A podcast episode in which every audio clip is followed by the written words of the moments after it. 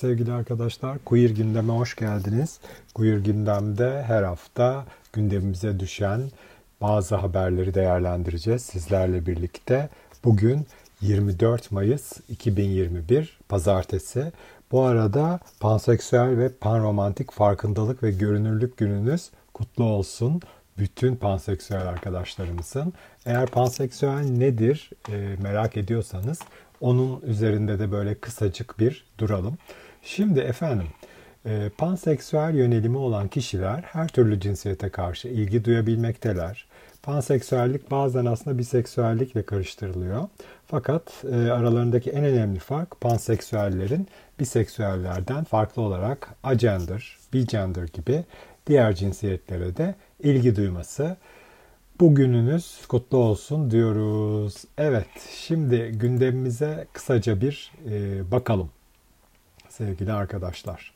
Gündemimizde aslında Erevizyon vardı. Bütün hafta sonu hepimizi meşgul etti. Erevizyon, hepimiz böyle neden Türkiye'de değil, Erevizyon yapılmıyor, neden düzenlenmiyor, neden biz katılamıyoruz falan diye bayağı bir kendimizi üzdük, yıprattık. TRT'ye çattık. TRT sağ olsun, biliyorsunuz özellikle son 7-8 senedir, hatta belki 10 senedir gerçekten böyle bütün yobaz eğilimlerini hissettiren şekilde muhteşem bir el değiştirme yaşadı ve revizyonun olmayışı, revizyona katılmamamız da en önemli işaretlerinden, emarelerinden biri. Bu konunun ne yazık ki 2013 yılından beri sanıyorum katılmıyoruz. Ve Conchita Wurst'ün falan da daha sonraki işte sahne performansları da bahane edildi ve açıklama yapıldı. Kendisiyle ilgili işte çoluk çocuk seyrediyor diye. Yani çoluk çocuk televizyona gelene kadar televizyonda neleri seyrediyor gündüz kuşağında bile bir onlara bakılsın diyorum. Azerbaycan'ı hepimiz çok istedik. Çünkü böyle çok Lubunya bir şarkı olduğu için istedik. Böyle çok da komşuluktan vesaire değil zannediyorum ama tabii onun da payı vardır. Fakat böyle birçok insanı şaşırtan aslında İtalya birinci oldu. Fakat buna da bence kesinlikle üzülmeyelim. Çünkü queer bir rock grubu, birinci olan grup. Ve gerçekten de bayağı bizi mutlu edecek böyle klipleri, görüntüleri var. İşte öpüşürken efendim falan. İşte kokain kullandı mı kullanmadı mı diye tartışmalar oldu. Yani zannetmiyorum böyle halka açık 50 tane kameranın olduğu yerde oturup kokain kullansın. Zannetmiyorum. Yani bu bir televizyon programı neticede. Televizyon dediğimiz şey. Kullandıysa da kuliste kullanmıştır. Yani kullanmayı tercih eder diye düşünüyorum. Eğer gerizekalı değilse ekranlar önünde pek kalkıp da kokain falan kullandığını düşünmüyorum bu arkadaşın ama tabii bilemiyorum yani ne olabilir. Evet, Erevizyon bayağı bizi meşgul etti bu hafta sonu. Erevizyon dışında başka tabii gündemlerimiz de vardı. Mesela Lil Nas X, Montero Call Me By Your Name şarkısıyla gerçekten çok önemli bir başarı elde etti queer sanatçı. Billboard'da falan 1 numara oldu bu şarkıyla ve açık queer bir şarkıcının Billboard'da bu kadar yükselebilmesi gerçekten çok güzel bir şey. Fakat kendisi de dedi ki hani açılmanın böyle bir haber değeri taşımadığı günlere doğru gitmek istiyorum dedi. Umarız gerçekten bir haber değeri taşımadığı günlere doğru biz de gideriz. Lil Nas X'in dışında tabii ki ülkemizden de üzücü haberler var. LGBT artı aktivisti Cihan Erdal biliyorsunuz tutuklu. Ankara Sincan Feikinoğlu cezaevinde. Tutuklu olduğu zaman 25 Eylül 2020 yaklaşık yani 9 aydır tutuklu Cihan arkadaşımız. Öteki olarak görünen herkesi ve her kesimi hedef haline getiren iktidarın son zamanlarda yaratmış olduğu nefret söylemi aslında biliyorsunuz LGBT artı hareketini hedef almış durumda. Cihan Erdal da bu isimlerden bir tanesi. Başka tabii iddialar var hakkında. Kalkıp da bu insanı LGBT artı olduğu için tutukladık diyemeyeceklerine göre bambaşka iddialar var bu arkadaşımız hakkında ama bir an önce salıverilmesini ve özgürlüğüne kavuşmasını diliyoruz. Fransa Rugby Federasyonu trans kadınların gelecek sezonundan itibaren Kadınlar Ligi'nde oynayabileceğine karar verdi. Bu karar oy birliğiyle alındı. Çok güzel bir karar çünkü sporda çoğu zaman tartışma oluyor. Trans bireylerin işte nerede yarışacakları çoğunlukla bir tartışmalara söz konusu olabiliyor.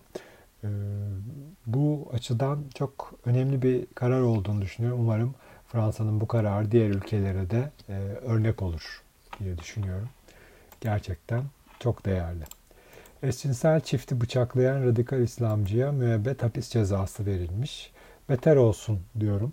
Yani herhangi birine zaten zarar vermesi aslında yeterli. Ama bir de eşcinsel çifti bıçaklayan, yani ayrıca nefret suçu işleyen bu kişi Almanya'nın Dresden kentinde böyle bir olaya sebebiyet vermişti ve cezası onaylanmış. Dresden Eyalet Yüksek Mahkemesi 21 yaşındaki bu genci cinayete teşebbüs ve tehlikeli biçimde adam yaralamadan suçlu bulmuş. Tabii orası Türkiye değil. Nefret suçu olmasının da çok önemi var doğrusunu söylemek gerekirse. Hatta belki ekstra getirdiği bazı müeyyideler de vardır diye düşünüyorum. Ne kadar güzel ki. Evet, Stephen King demiş ki ünlü yazar J.K. Rowling transfobi tartışmaları sırasında bana küstü ve öyle kaldık dedi. Mesele şu, onun bu fikirlere sahip olma özgürlüğü var. Dünyanın şekli böyle demiş Stephen King. Burada bir düzeltme yapmak istiyoruz Stephen King'e. Transfobik düşünceler düşünce özgürlüğü değildir. Ne yazık ki nefret söylemidir. O yüzden katılamıyoruz. Yani böyle çok masum düşünceler olduğuna, efendim bunu kalkıp da böyle düşünmeye hakkı var denmesine açıkçası katılmıyoruz.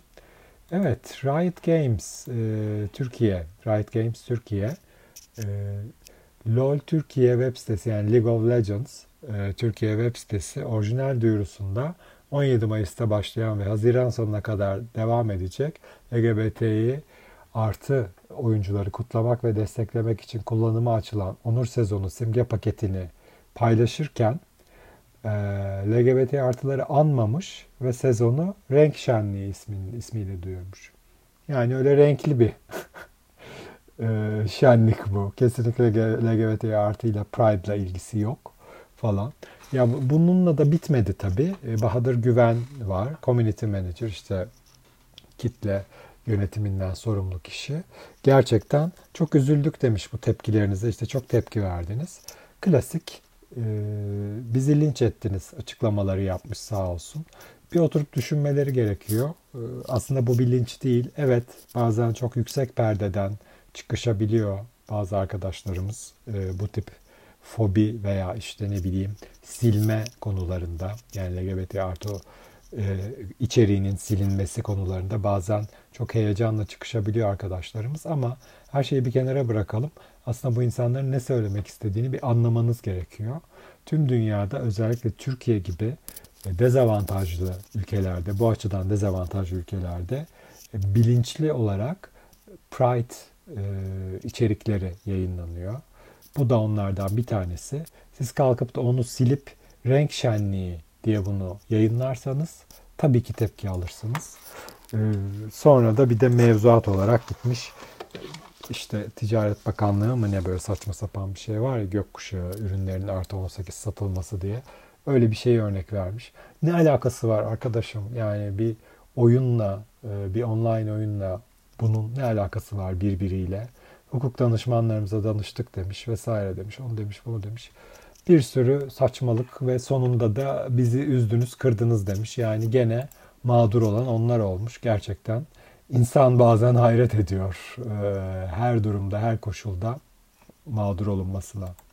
Evet, geçen haftanın bir diğer önemli olaylarından biri de Çağla Akalın'ın konuk olduğu programın Eksen platformundan kaldırılmasıydı. Programda Çağla Akalın çocukluktan ve gençlik döneminden bazı deneyimlerini paylaşmıştı bir trans kadın olarak. İlk başta Rütük aracılığıyla bu programın kaldırıldığı gibi bir bilgi alınmıştı. Sonra Rütük'e Jurnos bir başvuru yapıyor, bilgi alma başvurusu. Ve diyor ki neden kaldırıldı, bize bir açıklar mısınız? Rütük de diyor ki biz böyle bir şey uyarıda bulunmadık ve program kaldırtma gibi bir yetkimiz de yok. Şimdi tabii böyle olunca gözler Eksen'e çevrildi. Eksen'in kendi isteğiyle bu programı kaldırdığı ortaya çıktı. Eksen'den hala şu ana kadar hiçbir açıklama yapılmadı. Yani bu çok üzücü. Hiçbir açıklama yapılmaması gerçekten. Ben Gökhan Çınar'ın yerinde olsam, kendisi çok düzgün bir insan gördüğüm, bildiğim kadarıyla, eğer ayrılabiliyorsam bu platformdan ayrılıp YouTube'a geri dönerim. Gerçekten hiç kendinizi alçaltmaya değmez böyle platformlar için. Evet, başka bir güzel haber.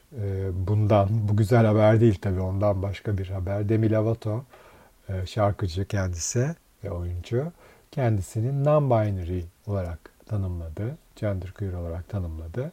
Ve zamirleri olarak da they, them, yani o zamirlerini paylaştı. Hayırlı olsun diyoruz. Ne kadar güzel. Evet, bu haftanın kısa özeti bizden bu kadar. Bakalım gelecek hafta neler olacak, nasıl haberlerle karşılaşacağız. Umarız bu kısa özetten siz de bizler kadar zevk almışsınızdır. Her hafta böyle kısacık sizinle buluşacağız.